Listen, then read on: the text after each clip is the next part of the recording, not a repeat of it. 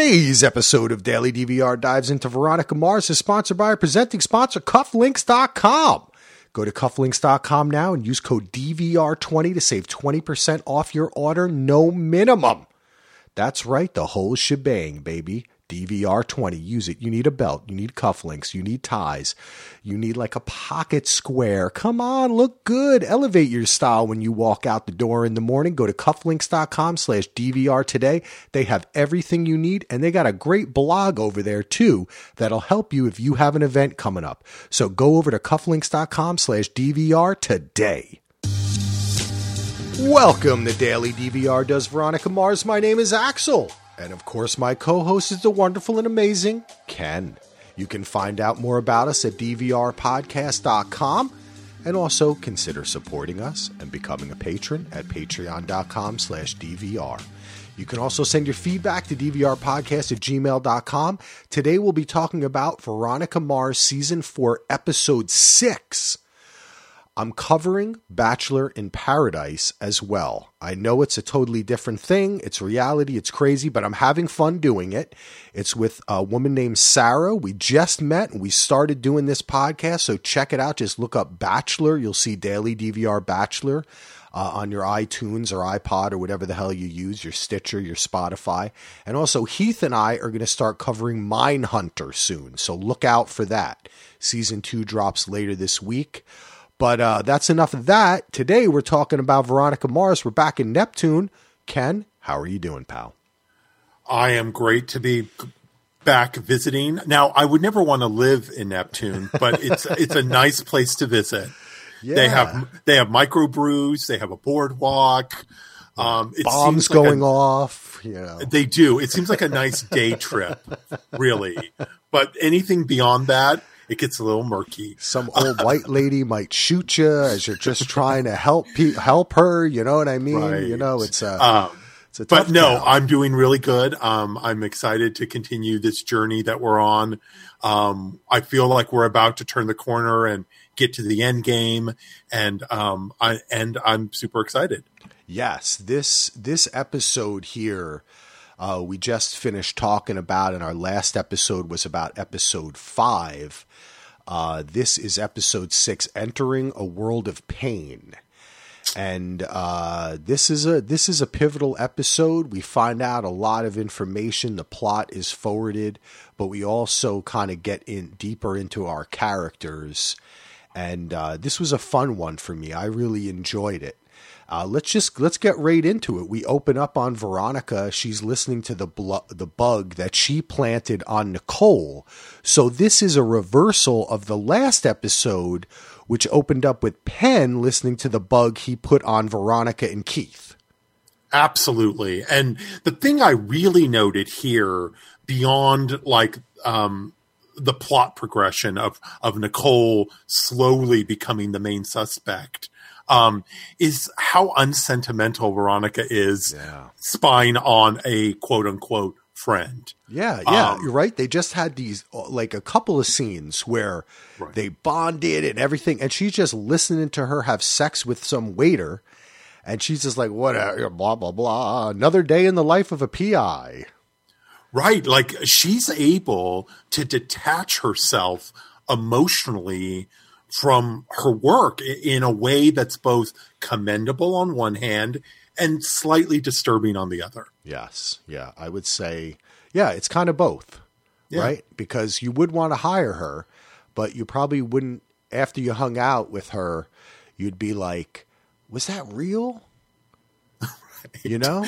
Right. Like she is like in the, I mean, she's the best version of damaged goods like, I mean, she's has scars and scar tissue. Um, she's she's ostensibly like at her core, she's a good person who wants to do the right thing. Um, so that makes her commendable for yeah, sure. Yeah. She's always looking out for the little guy for sure, and she loves the underdog. Um, but maybe she's not your ideal pick for like your BFF. no, not at all. No. They don't have too good of a history. Um, so then we get a after we that was kind of our cold open, and uh, we get our nice credits again, which I have to say I'm getting more into the theme song. It's in my head as we're talking right now and as we when we start and talking about the beginning of the episodes and i like the groove and i'm starting to feel it here now you know I agree. Like every, I feel like a good theme song pro- emotionally prepares you for what you're about to see. yeah And this theme song ex- exactly does that. It's moody. It's kind of, it, it's just moody. It's Yeah, dark and moody, Yep. just like just like the TV show. definitely. So this is we get a, again, and I love how they're doing this because the last episode ended where we had really two different things going on. We had evidence pointing towards Dick and Clyde, and we had evidence pointing towards Nicole. And we had both Keith and Veronica not wanting to believe their respective friends could do this, but going along with it and continuing the investigation, I should say. And here we have Veronica, we talked about listening to Nicole. And then this, we get a scene where they kind of re up that information and they again talk about how Nicole is selling the bar Yeah. and re-establish her as they, that they are kind of it seems like their focus is pushing more towards Nicole again and kind of zoom well not again but really more so this time and they're zooming in on her but it's good to see Keith and Veronica continue you know they had that big conversation about Keith is going to retire he doesn't want to do it but but they're continuing this investigation Yes. you know, so I think this scene was good to kind of let us know no, look, it continues. We're keeping it rolling, right? And we've Well- got more to do. Episode five firmly uh, confirmed that Clyde and Big Dick are at least behind the vandalism and terror campaign Right. that has been driving businesses out of Neptune. So they're at least guilty of that. Uh, Keith brought up a great point in episode five when they were rehashing their evidence that the the the neck bomb felt personal. Um, and definitely. and because of that, that's why he sort of went in on Nicole, and and I think that's part at least part of the reason why Veronica's on board too, because it it seems like at least a few of these bombs are personal. Yes. Yeah, and like like I was saying at the end of the last episode, I'm getting the feeling that this is more uh, labyrinthian than uh, we first may have thought. That there's uh, more stuff involved here Yeah. than just one person planning bombs for one specific reason. Yeah. Um, and I think that that's part of this scene too, is kind of establishing that there's kind of like this is like a multi-front war now. You know, they're following up on things where they feel that something is going on. You know, they're It- not really in the dark as much. It's like a it's like a well thought out version of season two where you also had multiple fronts and it maybe wasn't um if I think if Rob could redo se- season two now, he would do it like this. He would do it differently, slightly differently.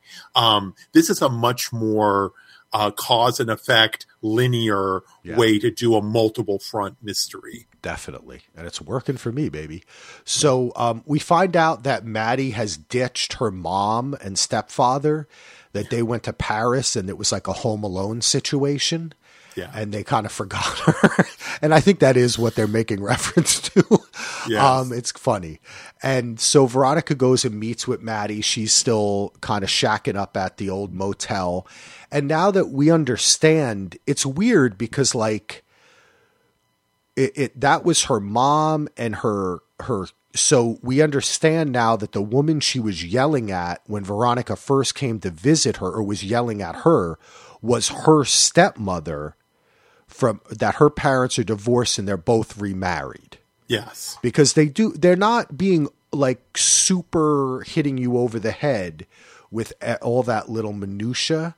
So i thought they made a particular point of saying her mom and her stepfather went to paris you know? So veronica goes and visits with her um, and veronica is kind of trying to explain to maddie that she doesn't think it's big dick and clyde that are doing the bombings like the like you said the vandalism that kind of stuff makes sense Yeah. but the killing doesn't make sense to Veronica.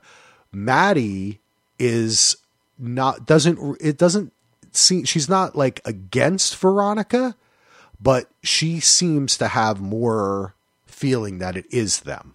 Am I am I kind of it's hard to tell with Maddie. Maddie's not really an open book. Well, no, I think you're right. And I, I think the writers are doing this specifically to draw um, a contrast between young Veronica as as epitomized by Maddie and older Veronica. Yeah. Um, because younger Veronica was a bull in a china shop. Um, and she was a little more stubborn about letting things go. Um, this Veronica was like thought it was Big Dick and Clyde, and now she's rolling with Nicole. Yeah. Um, this Veronica, this version of Veronica in her early 30s is a lot more evolved, and it's a really great writing trick that they're that they're doing with Maddie to sort of underscore what Veronica used to be like. Yeah, that's great. That's great. And also to to back that up, um, uh, Veronica gives her a stun gun. She she thinks Veronica's like threatening her if you don't call your mom and tell her you're okay, but she's really giving it to her, and that that's like a kind of handing of the. That's like an important mythological kind of archetypical scene there, right? It's almost like the handing of the swords in Game of Thrones, you know? Yeah. um, that she gives her this stun gun. And it's really, I thought it was a really important little part there. I do too. And I also think it's telling about Veronica's character that she would give a 15 or 16 year old girl a stun gun, but only because she really feels like this specific 15 or 16 year old girl can handle it Yeah. And needs it too. and needs it absolutely because she knows because she knows herself she knows that that maddie's not going to stop Yep. And then we, uh, we get a quick, um, little, it's only a two man Clark and Penn murder head meeting. And basically, Penn is kind of being pushed out a little bit. You can tell that this um, th- this battle for supremacy inside the murder heads and Penn's inability to keep his mouth shut and kind of throw them into trouble. Um, Clark is now doing some sort of interview, and Penn is saying, "But what about the you know the duck head in my bed? I found or the dead duck in my bed." And Clark is kind of not really having much wanting to do with Penn and just saying, well, before you say anything or do anything, remember you have to check with us first. So I think this is really more so setting up Penn's eventual push towards Mars and out of the kind of murder heads. Right it's another changing of the guard it Yeah. seems like like like clark duke's character is effectively taking over the murder heads and slowly pushing penn out um, or maybe not so slowly pushing him out um, but really i mean from the murder heads point of view penn's made a number of huge mistakes and gaffes so in a way can you blame him Yeah, no, definitely. Definitely. He I mean, yeah, he can't keep his mouth shut. Dude is uh always wants the mic, you know? You gotta chill out there, Penn. Learn, learn. Um Veronica meets with Leo, and I love them. Oh, I love them together. You know what? This is the thing, okay? I like Logan so much now that I think he's too good for Veronica. Okay? I've come full circle. I you think, have come full circle I think Logan needs a little a woman who's a little bit more in touch with herself, whereas I think Leo has the lightness, right? And doesn't have that pain and that history where he can kind of just brush off the serious vibes that Veronica gives off Yeah. and just kind of push her towards like whatever Veronica. Like you know what I mean Ken like people who take themselves too seriously need to be with a person who thinks they're an idiot. You know what I'm saying? Like not not Yeah. so much that way, but like I kind of feel that way with my wife and I. Like here I'm talking on the podcast, I'm like, "I have an opinion." And she's just like, "Whatever, dude." And I think that's kind of how Leo and Veronica work you know and i really like it and even when she tries to like make a joke out of things sometimes he'll just be like no that's not working you know and i really appreciate it so even though I like Logan, I still ship Veronica and Leo. I I'm going to drive. I'm going to drive over to your house right now and beat you to death. Um, no, no. Oh my gosh. I, I I like them as friends, and I think it's great that Veronica has made a friend um, or reconnected with a friend. Um, and I do think they have great chemistry. And I agree with you on all of your points that that he helps her not take everything so seriously yeah. because he's so laid back and chill like super chill um, and funny. He's super funny. funny. Um, so so I do like their relationship, but how dare you? yeah. Well, we'll, we'll see. I don't know. You know, I think that they're. I think that the sparks are a flying, and I, I don't know. I'm feeling it. I'm feeling it. But she still, of course, has to take pictures of his files without him knowing and uh, take advantage of whatever. Well, I guess kind of without him knowing, but kind of I think he knows, right? Like, well, I think we'll talk about it later, but yes, I mean, at this point in the episode, it appears that she's definitely taking advantage of their quote unquote friendship yeah. by taking it, uh, pictures of pages and files that he just leaves open on his desk because he leaves the room.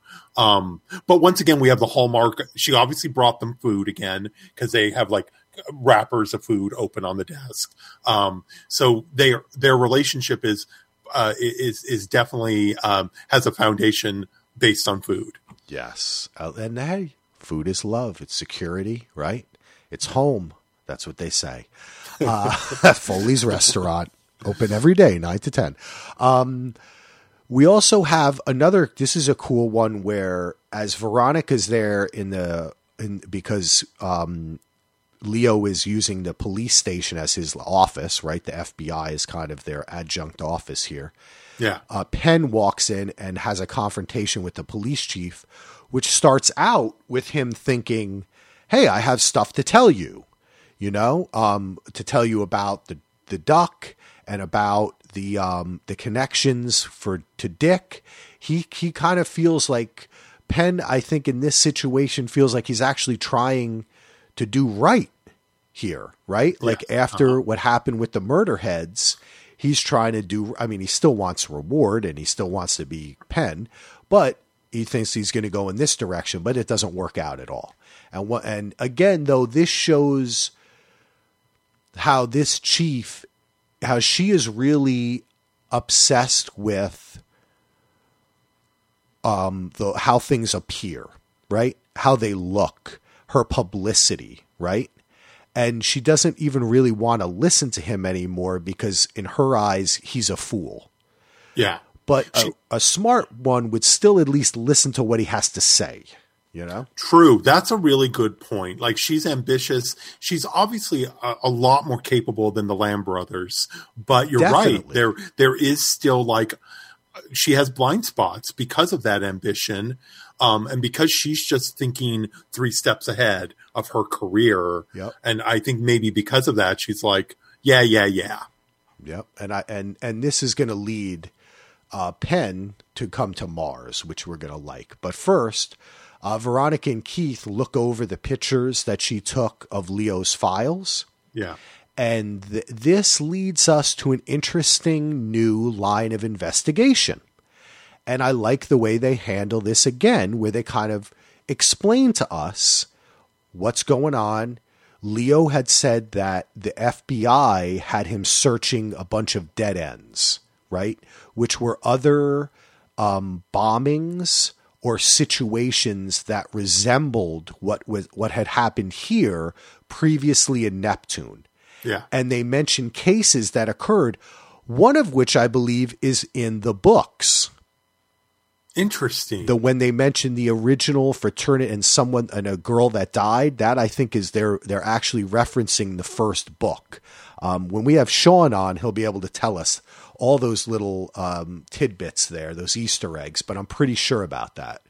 Um, and then they decide to investigate what is in Leo's files. And it's basically two cases, two new kind of sub cases. at one at the microbrewery that Keith had already interviewed the guy who the guy who we thought was great actor and we loved that scene. Remember that? Yeah. That was uh-huh. episode four or maybe three, I believe. Yeah. Um, and the other is at a, a fraternity house. Once again, a fraternity house. Veronica gets to go back to a frat house um, where one of the brothers mysteriously died in what was what is may believed to be a hazing incident. yes. Correct. Yes, absolutely. So I thought this was kind of cool because for a second I actually had to rewind and re- and watch this scene again Yeah. because it was like, oh, we're splintering off now. I like this. Well, it's also great because somehow they're they're making the nuts and bolts of detective work like entertaining, Yeah. and like you're you're leaning in. Um, because sometimes in other shows, in other formats, that those sorts of scenes can be a little dry. Definitely. Definitely. And this was this was kind of fun because I was like, oh, this is interesting thing. And as they're talking about that, we have what I was saying is Penn once again comes to Mars and he's basically saying like, come on, let's team up. He doesn't want to give his goods like he wanted to give to the Popo. He's oh he the interesting thing is like you every time Penn is always like a progression, right? Yeah, they really get to fit a lot of these kind of modern day gaming the system, getting his, you know, kind of aspects into it where he's like trying to be famous, trying to get the reward, but then he's trying to do good. They're putting a lot into this character. And I can't, I, this scene was an interesting scene. What did you think about how they dealt with him?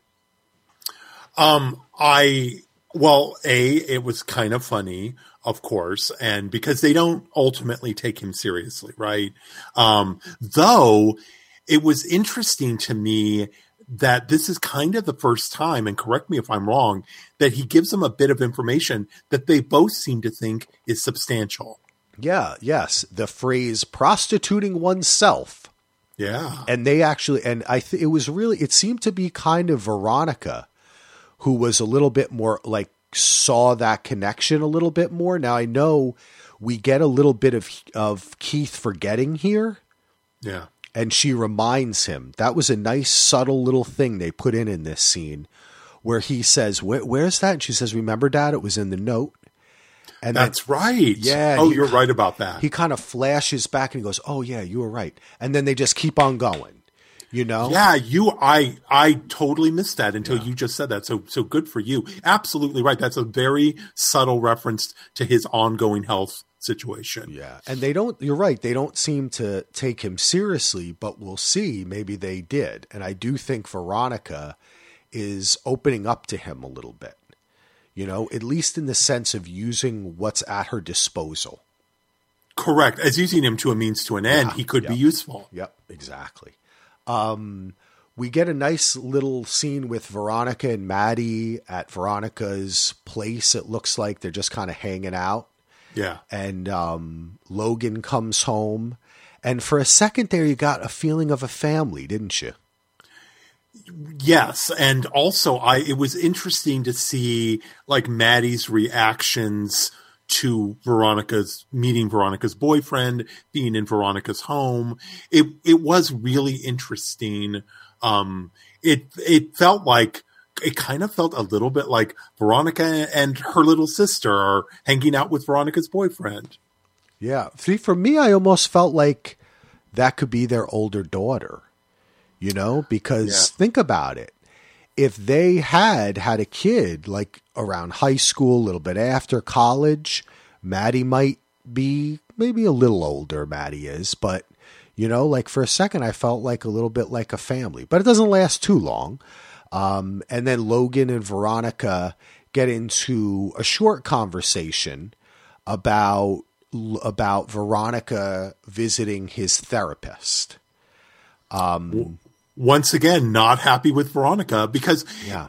I mean, at the very least, even if it's the wrong thing to do, you should at least say, you know what, I don't want to do that. Um, or I don't, I don't think that, I don't think I would be helpful, so therefore I don't want to. But she kind of once again makes a joke out of it, or skirts the issue, or says something pithy instead of actually just saying one thing or another. Either yes, I'll go with you because it's obviously important. You wouldn't be asking me if, if, if it weren't important to you, or no, I'm definitely not going with you because I, for whatever reason. But to sort of just try to make a joke out of it or try to sidestep it, is super frustrating. Yes, it is. Yeah, I found this to be frustrating too. And it does remind you, you know, in life, it's hard, right? Like, hey, I know a lot of people who are very open and progressive and emotional. But when it comes to saying, like, hey, maybe you should talk to somebody about that. Oh, no, I don't have a problem. You know what I mean? Like, I don't need to do that. And, and Veronica's kind of doing that avoidance thing again. And really, for everything that Logan and her, and her have been through, that we've seen, it's like, come on, you know, just go and talk to somebody for a little while. But that's hard for her and it's hard for her to open up. And I I can I can see I'm starting to feel at this point it's so obvious that it's so painful for her. And it's so obvious that there's so much down there that she needs to work through and be open about, not only in the past but currently, that what I was originally frustrated, I'm becoming more sad about, you know? And I just see uh, Logan really, there's a sadness in him about it. That he's just kind of sad at this point that she's really being kind of childish about it, you know? Which in a way is more devastating Yeah. than old Logan, who might have like punched a wall or gotten into a fight or gotten really angry. exactly. The fact that he gives her sad, disappointed eyes Yeah. makes it even more emotionally devastating. True. But he does give her a little um, casework, though, Yeah. which is that Vinny is on the lookout for Maddie. Be- because the Maloofs still don't know at this point that Logan can speak Arabic. True. And they think that Maddie might have the ring, right? They This is about the ring again. Right, because one uh, uh, the mom saw the news footage of her poking around, around, in yep. the in in the rubble of, of of the hotel office, which is the last time the ring was was was known to be. Yeah, this ring is coming. This is like a, a fun little mystery in the background. I like it. Isn't it going to be Yeah. crazy if the ring is the linchpin to the mystery? it's got to be something, and I'm I get excited thinking about it. They're going to do something cool with it. Um, Veronica find uh, Logan goes and takes a shower, and she conveniently absconds because she not only doesn't want to talk about the therapist, but she wants to go and tell Vinny to stay away from Maddie. So we get a fun little scene in the strip club here. And I, you know what? I like that they are put more Vinny in the show. They they had a lot of characters to choose from, and at first, the fact that he's in so much of this season, I was kind of like, ah, man, I would have liked more of Mac, or I would have liked, you know what I mean, or Yeah. um, some like even uh, what's his name, Max. I Yeah. like Max too, but Vinny. The, the kind of the comparison between him and Veronica, they're really working it because just this little scene they have in the strip club works really, and it's so funny when Veronica takes her phone out and the music goes and it's a spotlight. Put the phone away. yeah, yeah. That was great. That was great. Well, you blew my mind in the last podcast episode when we were ta- talking about episode five, that where you noted that they aren't as different as they both think they are, um, and they're not both. They're not as different as a you like as the viewer might initially think they are. And so now, because of that, and now every time I think about a Vinnie Veronica scene, I'm going to think about what you said, and like you're right. The the the relationship, the the the the kind of frenemy relationship that they have going is really being mined in this season, both for laughs, but also I think for other things as well, to sort of note where Veronica is as well. Yeah. And then we have Keith meets with the bar with that micro brew owner who again, this is such a great natural scene and I love this guy. I got to research who he is. I think it's to he's going to turn out to be a friend of the show somehow or like one of the writers or something. Yeah. Um, I, I don't I don't know who it is, but uh, maybe someone out there does. If you do know, send us an email, dvrpodcast at gmail.com. Baby, do it. Um, and this doesn't really, we don't get, it's a shorter scene. We don't get too much info, basically, that the guy exploded, that one of the taps exploded. Right. And he gives a little background on who the gentleman was that died, but to me, it didn't necessarily ring any bells right away. Yeah, but you have to believe that it's somehow connected. Yes, that's what I mean. Like, why is this scene here or this perplexed? Did you find something in this that I missed or? No, but just that, um, I wonder, I wonder if this is connected to the beginning of it is all because of these cases. Like, I just wonder if, um, I mean, we still have, um, we still have two more episodes to go. So I just wonder. I don't believe you include a scene like this um, at, at, this point in the story unless it means something. Yeah. What it can mean, I don't know. But I do think it's interesting that two disparate s- situations. Um, uh, a, a microbrew, and, and in a moment we're going to talk about Veronica at the frat house. That these are seemingly completely disconnected events, but are they? And if they're if they are connected, then my mind is like going on overload. Yeah. Taking a little break from our Veronica Mars discussion to remind you to go to our presenting sponsor, cufflinks.com, baby. Go to cufflinks.com slash DVR and use code DVR20. Get 20% off your order, no minimum.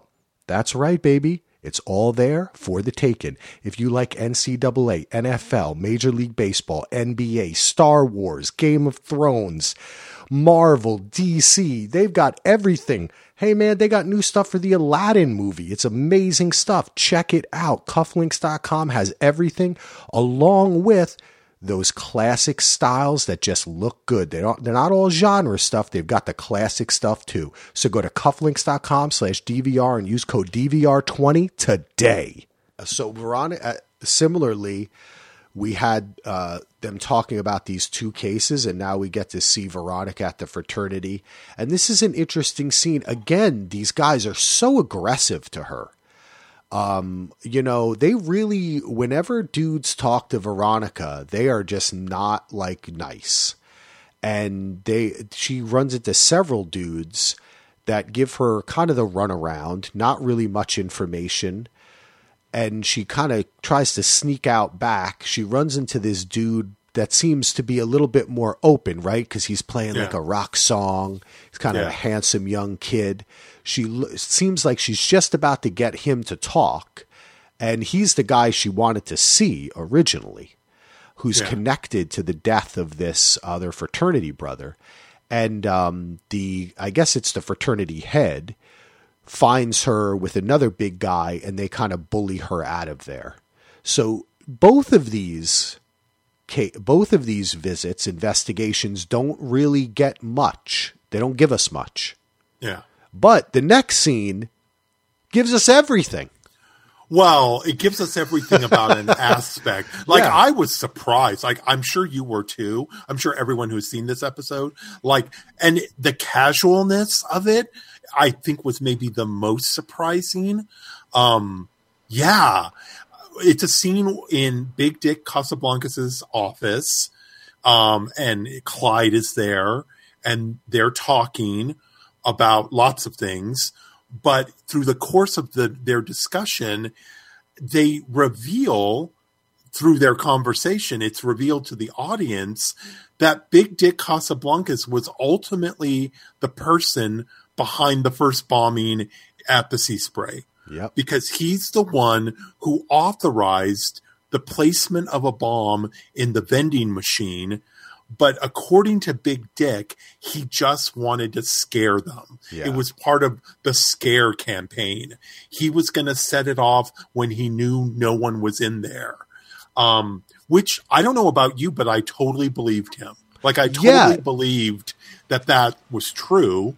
And then he said something that blew my mind. He said, but because of that damn internet outage, the timer got affected and it went off. Yes. Um, well, A, it blew my mind just because they brought up something that you and I talked about when we talked about the first episode. And you and I both said, you know what? The outage of the internet is going to mean something. Definitely. Um, so it blew my mind, A, because of that. But it also blew my mind because I thought, here's what I thought. And I want to know if you agree with me. What if someone knew that there was a bomb in that vending machine? And they also figured out that if they interfered with the internet, with the Wi Fi, that the timer would get affected and the bomb would go off. I think that the bomber is still ultimately responsible for the sea spray because they somehow, and I think it's going to be revealed, found out that Big Dick had planted a bomb in there.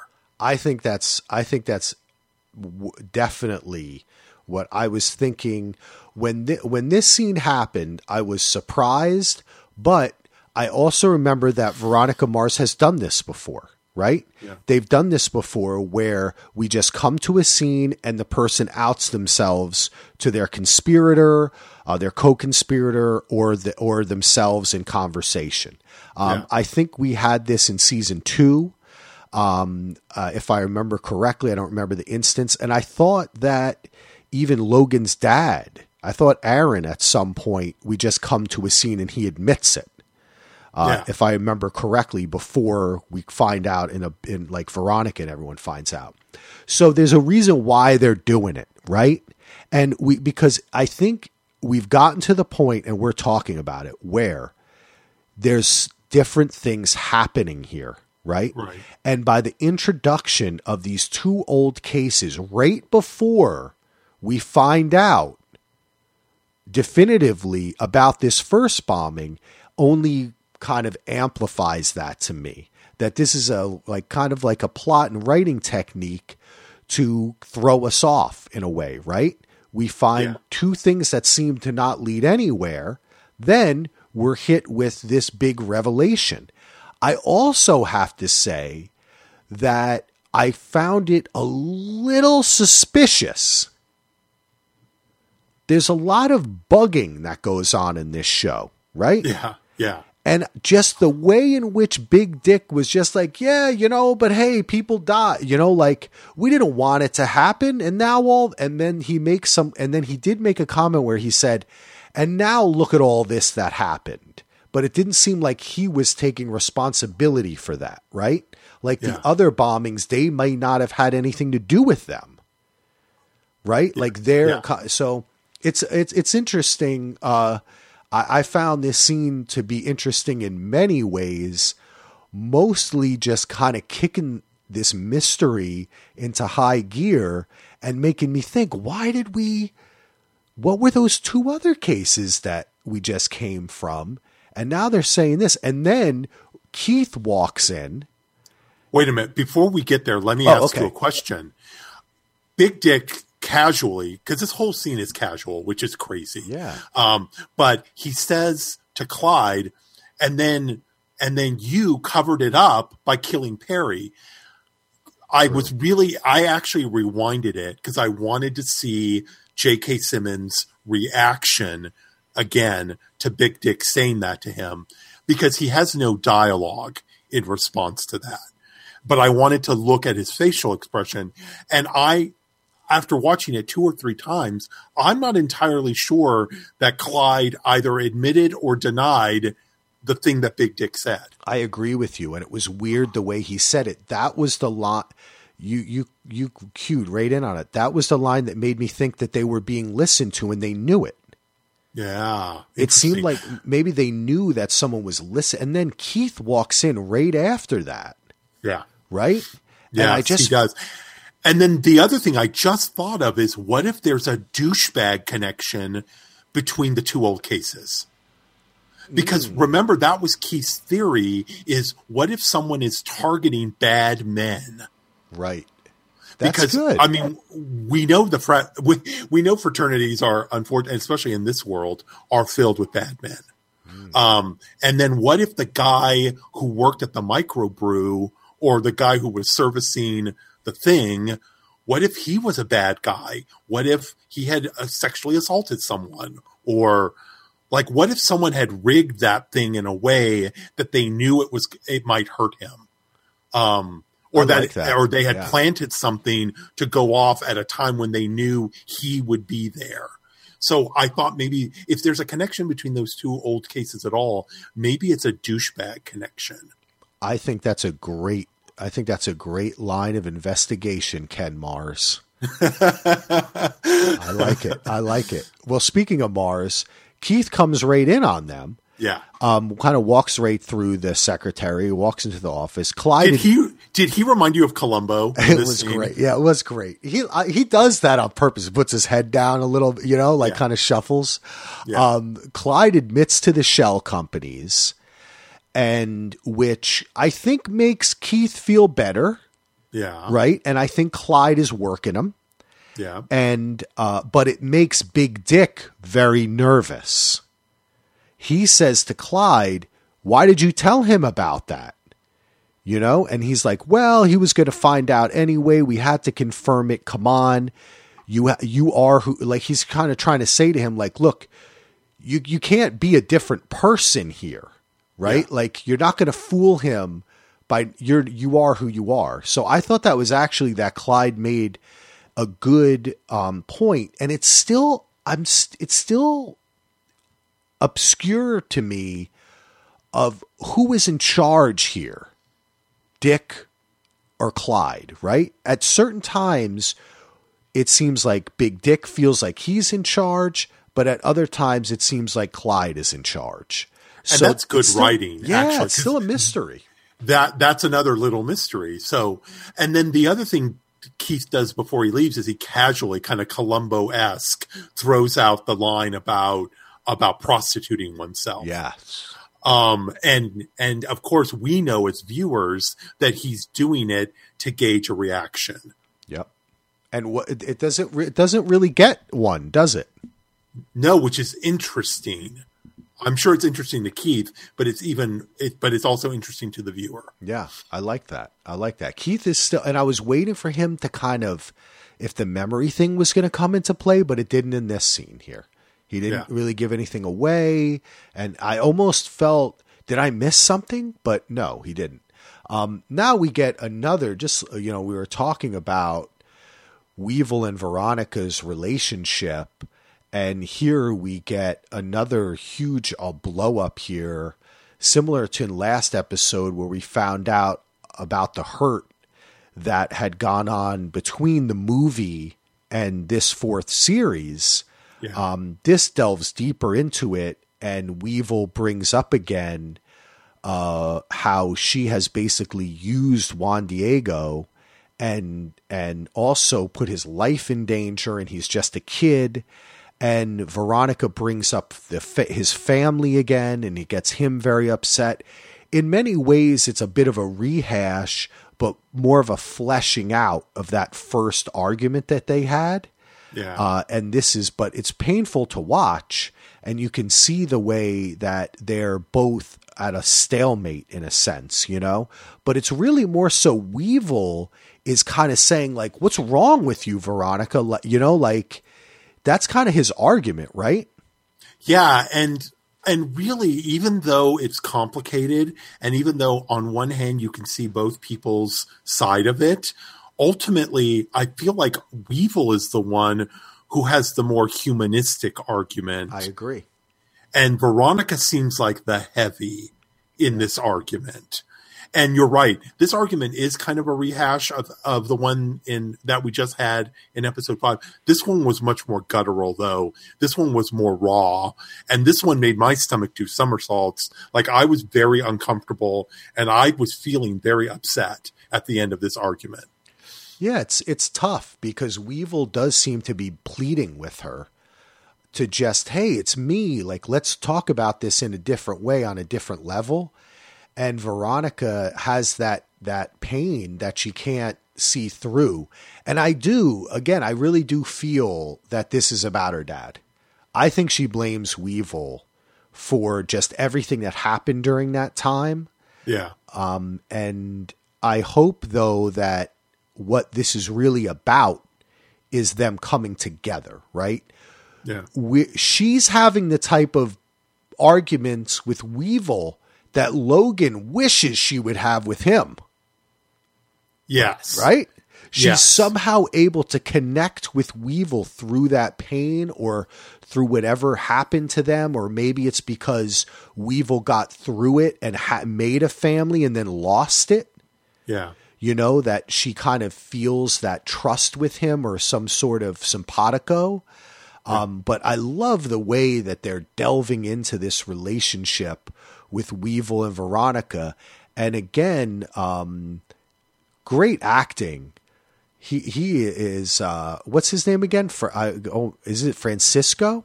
It's Francis Capra. Francis. Okay, that's I always get um, in my mind. I want to say Francisco because I always think Fra- you know Francis is that name like in movies where they're like Francis, but then he's a big tough guy, and he is right. Yeah. Yeah. He- Yeah. He's a big tough guy, and his name's Francis. I like the name Francis actually. Um, but uh, he's his acting is really on point, and I hope to see him in more stuff after this because a lot of these people you see it, I want to see him in more things. well, and it's also a great counterbalance to their relatively positive relationship through the first three seasons of the Yeah, the television show. rescuing. They were always like rescuing each other. it- this is a more reality based evolution of that relationship because of Veronica becoming more hardened um, and more calcified in her opinions about good and evil. And Weevil still playing both sides because he's in a position where he literally feels like he has no choice because he's on the bottom rung in a town where they continually step on people who are on the bottom rung. Definitely. So, um, Weevil feels like, I mean, Weevil feels like the South Side Chicago, some of the South Side Chicago kids who feel like, well, if I don't sell drugs, I'm never going to make money to get out of here. Like, so people rationalize their behavior in all sorts of ways. And not that any of it is correct. That's not what I'm saying. But sometimes people are in desperate situations where they feel like their back is up against the wall and they feel like they have little choice about what they can do. And if anyone should see that, is what Weevil keeps on saying, it's Veronica. And so that's why the pain is. And I feel like Weevil needs to back off and understand he's not getting anywhere with this. You know? Well, And- Well, luckily for Veronica and Weevil, Penn comes into Yeah. the office and interrupts them. Yes, he does. and it seems like what we were talking about before, where Veronica is, seems more open to Penn, she kind of puts him on the fraternity case. she does. She gives him like she gives him a legitimate ass- uh, assignment. She like wants him this. to do ba- to do a, a background search on the three frat boys. Ken, this is a team. We got Matty, we got Penn, we got Veronica. Look, Keith stays in the office now. He teaches, right? He helps. I'm seeing a future here.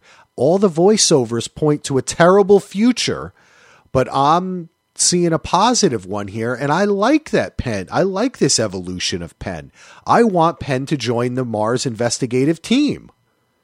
Wow, like her own little Scooby game. Yeah, I like it. I really do. And I think that he's got the social media, like YouTube conspiracy aspect. He can like kind of tap into things. You know, I really, I, I, I'm digging it. I'm digging it. But, um, speaking of people joining a team, uh, we have, Lo- we finally get to see Logan's team that he joined and he goes to this really cool, like underground, like an Air Force base. Yeah, like we get to see Force Logan ba- at yeah. work, basically. Yeah, but it's really like it totally looks like Hunt for Red October type of stuff going on in It there. you know, like- it really. It looks like everyone is at a desk and they're all um, giving out critical instructions to someone so that they don't die. exactly. They're fo- follow these coordinates.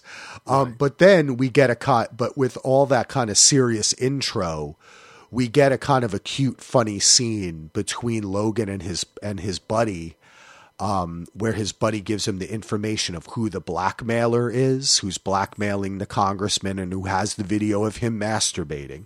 Right. Um, but that was a cute little scene, and you got to see Logan in his kind of in his element here. You know, Logan was adorable in this scene, Yeah, and his great. like his his back and forth with his coworker was adorable, and the fact that he gave him the the the regifted uh, food card That was uh, uh, was adorable.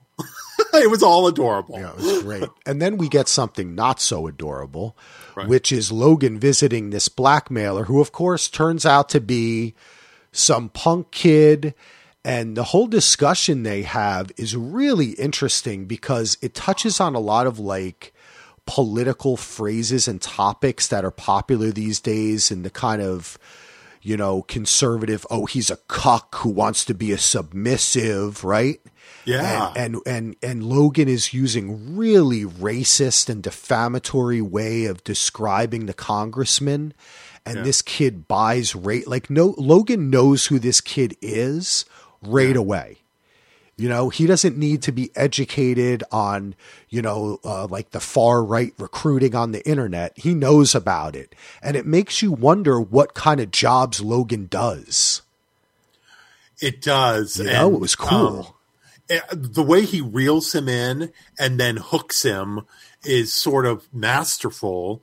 And it makes you wonder like what is Logan's other life like uh, it made me wish that there was a spin-off television show of like Logan doing his job I totally want it I want to see it yeah I think that would be a lot, and he could come out of the ocean a lot more and do like, you know, st- scuba diving and stuff too. that's right, he's always in a speedo when he's. Um, Always in a speedo. Uh, this was great, Do you- and this was the most time we've got with Logan. This was a Logan centric Yeah. episode because this is not the last we're going to see of Logan in this episode. So there's lots of Logan in this episode. It's Logan heavy. Um, and it's also like emotional, like there's emotional stuff coming up with Logan. But in this scene, um, he, you know, he had the, the kind of fun, casual scene with his coworker. I mean, it was about blackmail, but still. And then he goes, and like we've been talking about all season, economical writing. One scene happens and it leads right to the next scene, which is Logan visiting the blackmailer. Um, but the interesting thing that happens about this whole blackmail thing, which is yet another mystery solved, right? We- earlier in this episode, we solved the mystery of who put the bomb in the in the concession uh, machine.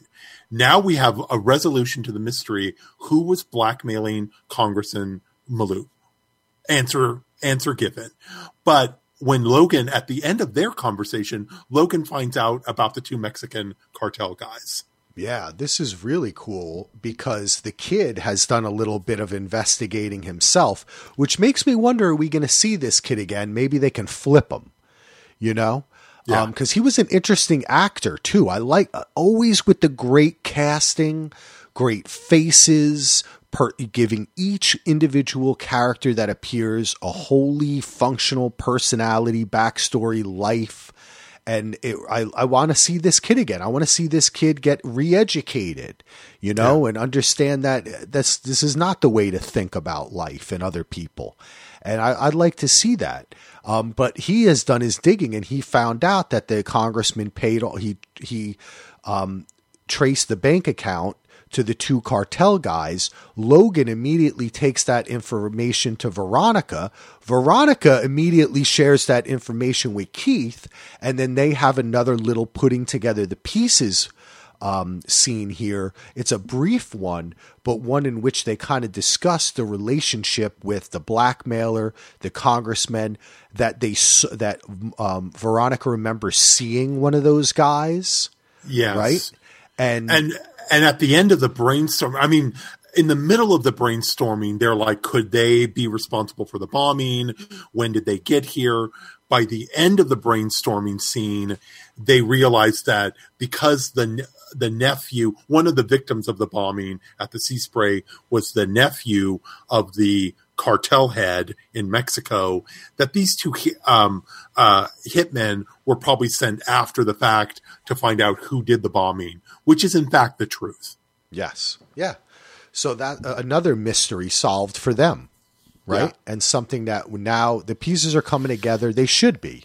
This is episode six, and it's going along very well. Um, then we get more Logan. He's at Maloof's. Maloof is kind of telling a story to his little brother and Logan. They're palling around. Um, and he gets a phone call, and Logan has been called back into service. Um, we get a cute little nod to Logan's uh, devastatingly handsome looks, where the mother says that she likes him very much, and then Logan turns around and speaks. I'm not sure what language they're speaking. Uh, do you, I don't know if it's Arabic or Farsi, or I'm, I'm not I'm not sure what language they're speaking, but um, he then speaks the language and they kind of realize the whole time. And I like the way they all kind of look at each other and laugh. I do, even the mother. So the mother Yeah. does have a sense of humor. Yep. And it's kind of cool because so much it gives you a little bit of this scene also because of what's going to happen at the end of the episode with Maloof. It gives us a sense of a little bit more human um, feeling from them, right? That they Yeah. are a family, um, that this is like three, you know, this is like or three, two generations here, and that they all kind of laugh at this, and also that Logan, the way he said it, it is new Logan. Like back in the day, he might have like said something like rude or you know like he had one over on them. But the way he said, the way he spoke to them, it was more kind of like, you know, I've been was one of you all along. Yeah, yeah. And then, of course, the reveal that the mother is a bit of a cougar. Yes. A little bit. A little Who bit isn't these days? Who isn't these days? Um, so we get another strip club meeting this time with with Keith. Yes. um, and Vinny and Veronica. And this is really funny because Veronica and Vinny are talking a little bit. And then Keith says something, and Vinny says, Oh, Keith, were you here? I hadn't noticed. oh, Vinny. I really have kind of, he's growing on me. I always love the actor, Ken Marino. I love this guy. He's a great actor. But I, uh, but he's really the character's growing on me. And you get the sense that like Vinny's secondary office in life is at the strip club, and which is great. It's a great character beat for him that he would do business out of a strip club, um, that he spends a lot of time at a strip club. It's just an interesting and wonderful and kind of funny, but also interesting character beat. and I don't know what that they get a ton of information here. I think that they're just kind of, I think they're talking a little bit more about the Maloofs, and also we find out that Vinny is making like twice as much from the mother that Veronica and Keith are making Yeah. from the son, Yes. um, which says a bit about again how Veronica's always. There's always the question of how much they should charge, and is she helping people or is she making money? You know, and it's just interesting the way that's always a conflict here, right?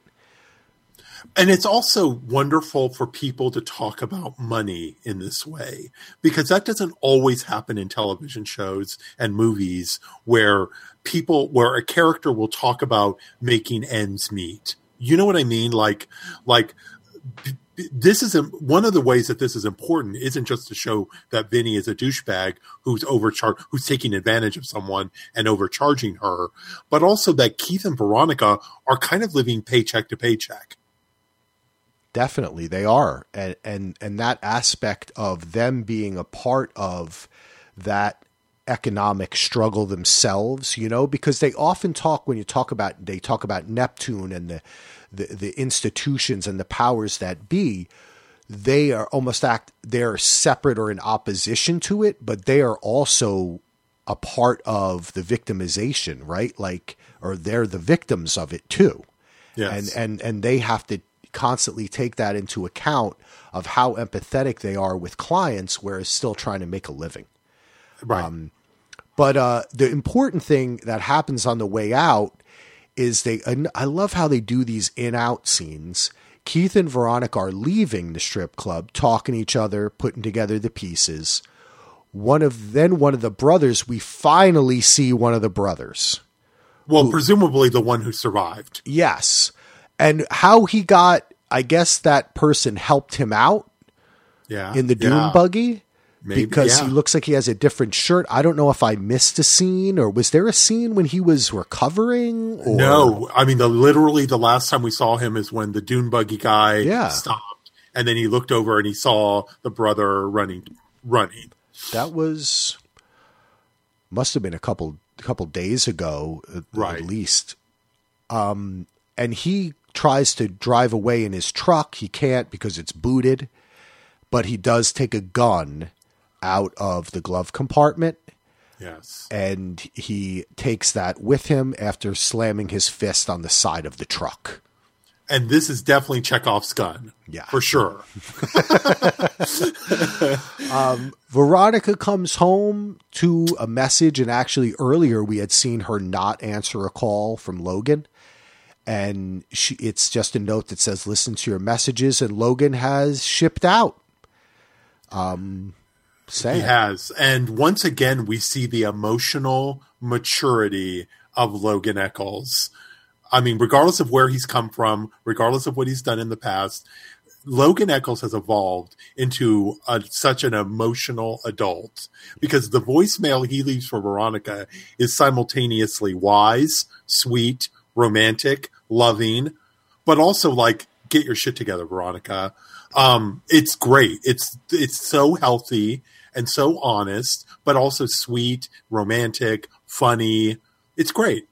It is. And it's not, where were you when I needed you? I'm leaving now, you know? Yeah, Um, yeah, and that shows maturity. And, For and sure. Veronica's reaction is not stupendous. You know, she Yeah. it seems as though she, she's always expecting things like this in her life, and I and and there's a, a sadness, but really resignation.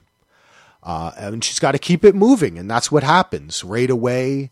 Veronica and Keith, uh, we see we pick up where Veronica is searching through Alonzo and uh, Dido. Is it what's his name? Dido, Dodie. Dodie. I'm sorry, and Dodie's. We haven't seen Dodie a lot.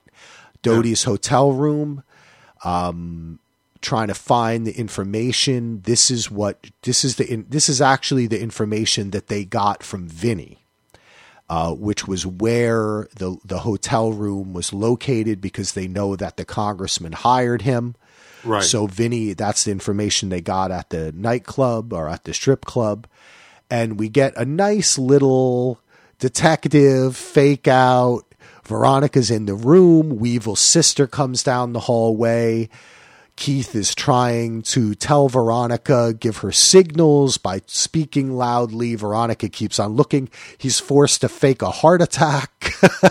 Right. She does a little thing where she approaches them, stops, turns for a second, and then comes around the corner as if she was walking down the. It's such a nice little move she does, Yeah. um, and and it, but it's all in vain because Weevil's sister recognizes Veronica. yes. And obviously, Veronica and Keith did not recognize her Nope. as Weevil's sister, but she recognizes them. Yep. And we roll right into a scene at Weevil's house where he's hanging out with a buddy. Um, we get to see Weevil a little bit relaxed here, probably the happiest he's been for a, a, a, about 13 seconds. Yeah. Uh, right. before his sister runs into the room, she's been fired because nobody's taking hotel rooms anymore and nobody's visiting Neptune. She also relates to him that she saw Veronica at the hotel room. Then Alonzo arrives and she relates again about Veronica at the hotel room. And Alonzo says he's gonna have to ha- he's gonna have to meet up with her, which I think puts Weevil on alert. It does, and and this puts Weevil in a really interesting position, right? Based on the last two, uh, based on this episode and the last episode, where they've gotten into these two huge fights. Does Weevil clue Veronica in? right? This could be where they come together, right? Where he Could be. has where he finds that sometimes the best way to get someone to open up is to open up to them. Oh, you should write cards. Well, you know, I am from New Jersey and we're very sweet there. Um, Veronica meets up with Nicole right. and then Leo shows up and Your boy. her boy, and Leo's been tracking her because he put a he, he bugged her bag. People love bugging each other and tracking each other on this show. They do. Uh, and then we get a great party scene, and this is really Veronica's reaction to Logan leaving.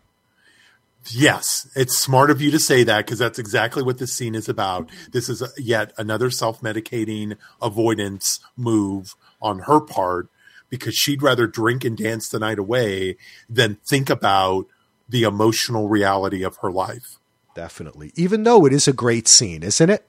It's fun. It's fun to see the actor who plays Leo dancing, doing the white guy dance. Um, it's it's nice.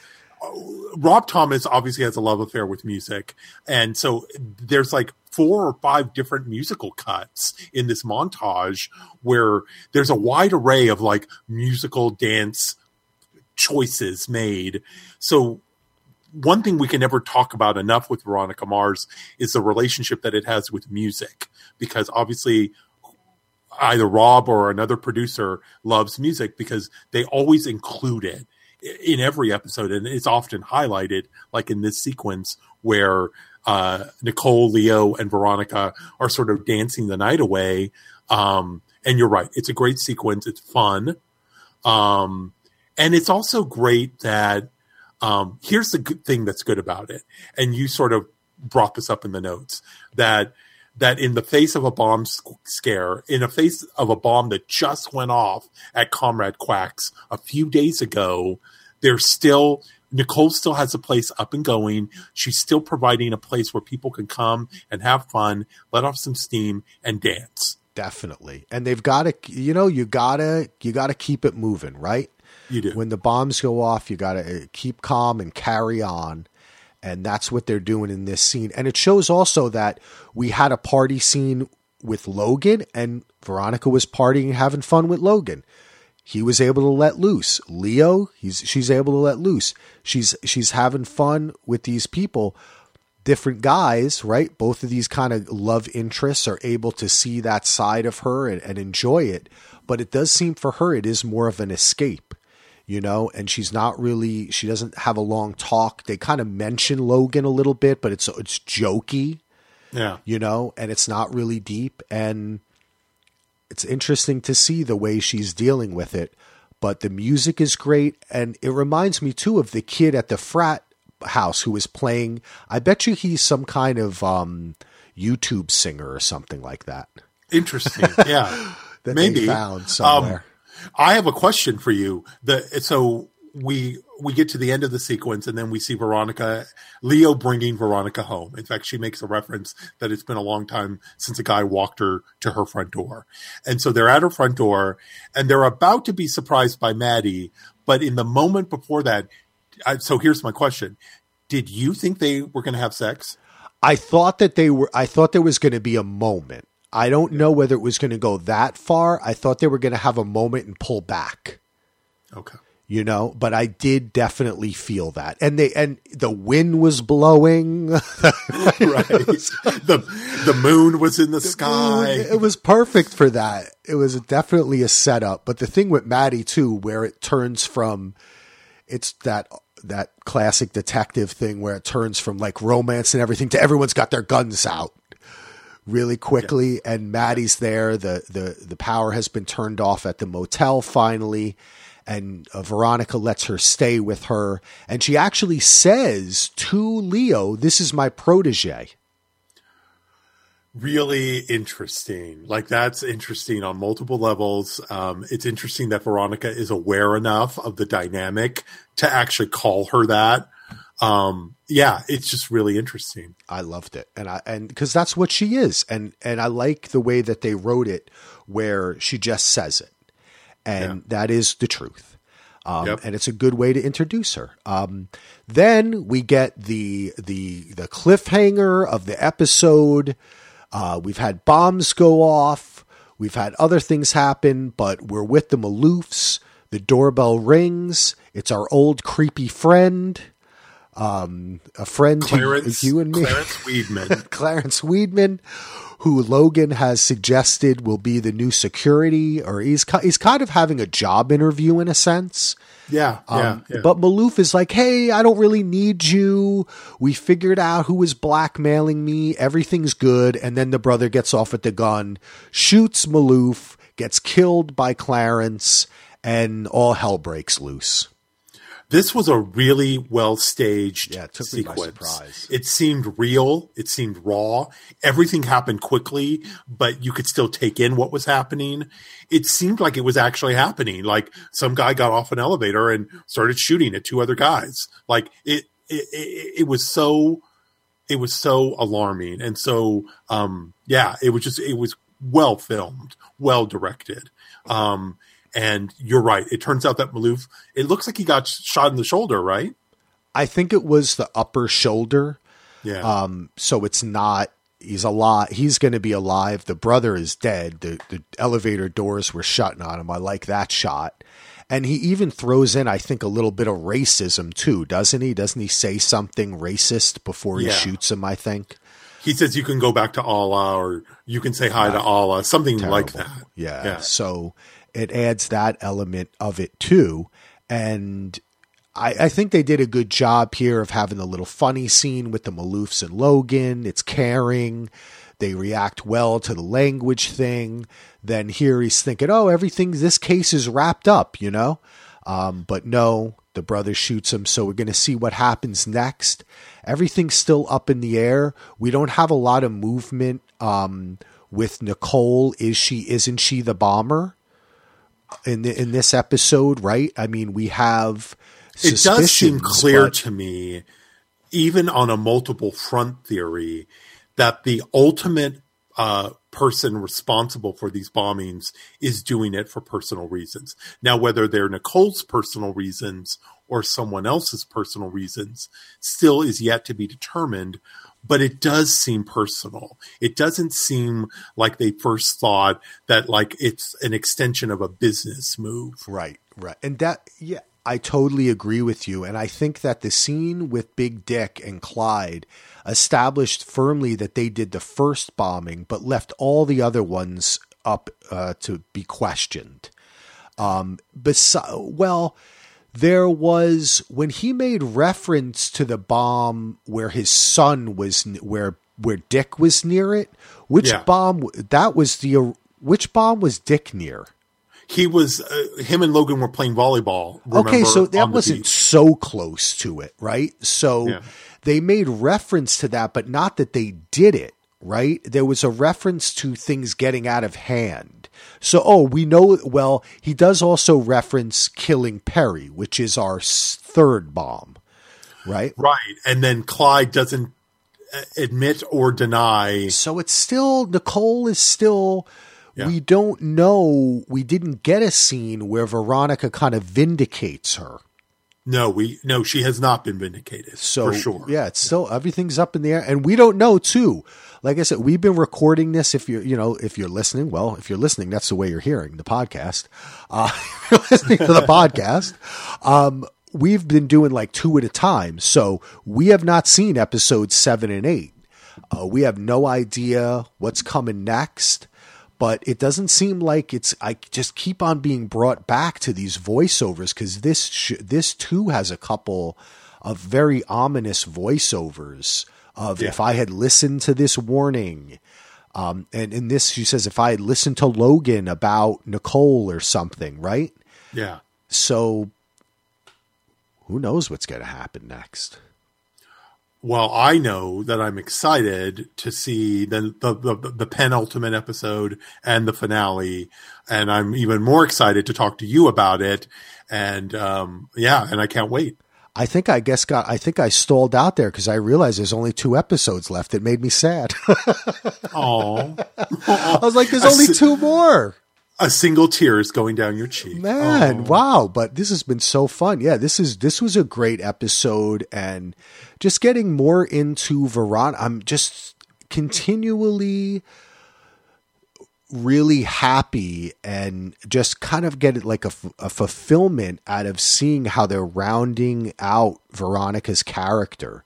And even when you're saying like, "Oh, I was mad at her," it's like that's good to be able to do that with the lead and to make her in a sense unlikable or make wrong decisions is a lot of growth and I I'm really enjoying this. I can't wait to see what happens. We got two episodes left. We'll be back soon enough. I've been uh, kind of interspersing these, dropping them because you know these are really evergreen. In the end, I I, I think most people are going to end up listening to these after they've watched everything and they're kind of listening to them in a row. That's how I do a lot of the streaming shows. But it's good to kind of go on it, uh, uh, you know, go with it as we go and not give too many hints towards what we might know. But in this case, we don't know anything. So, all right, everybody, peace out.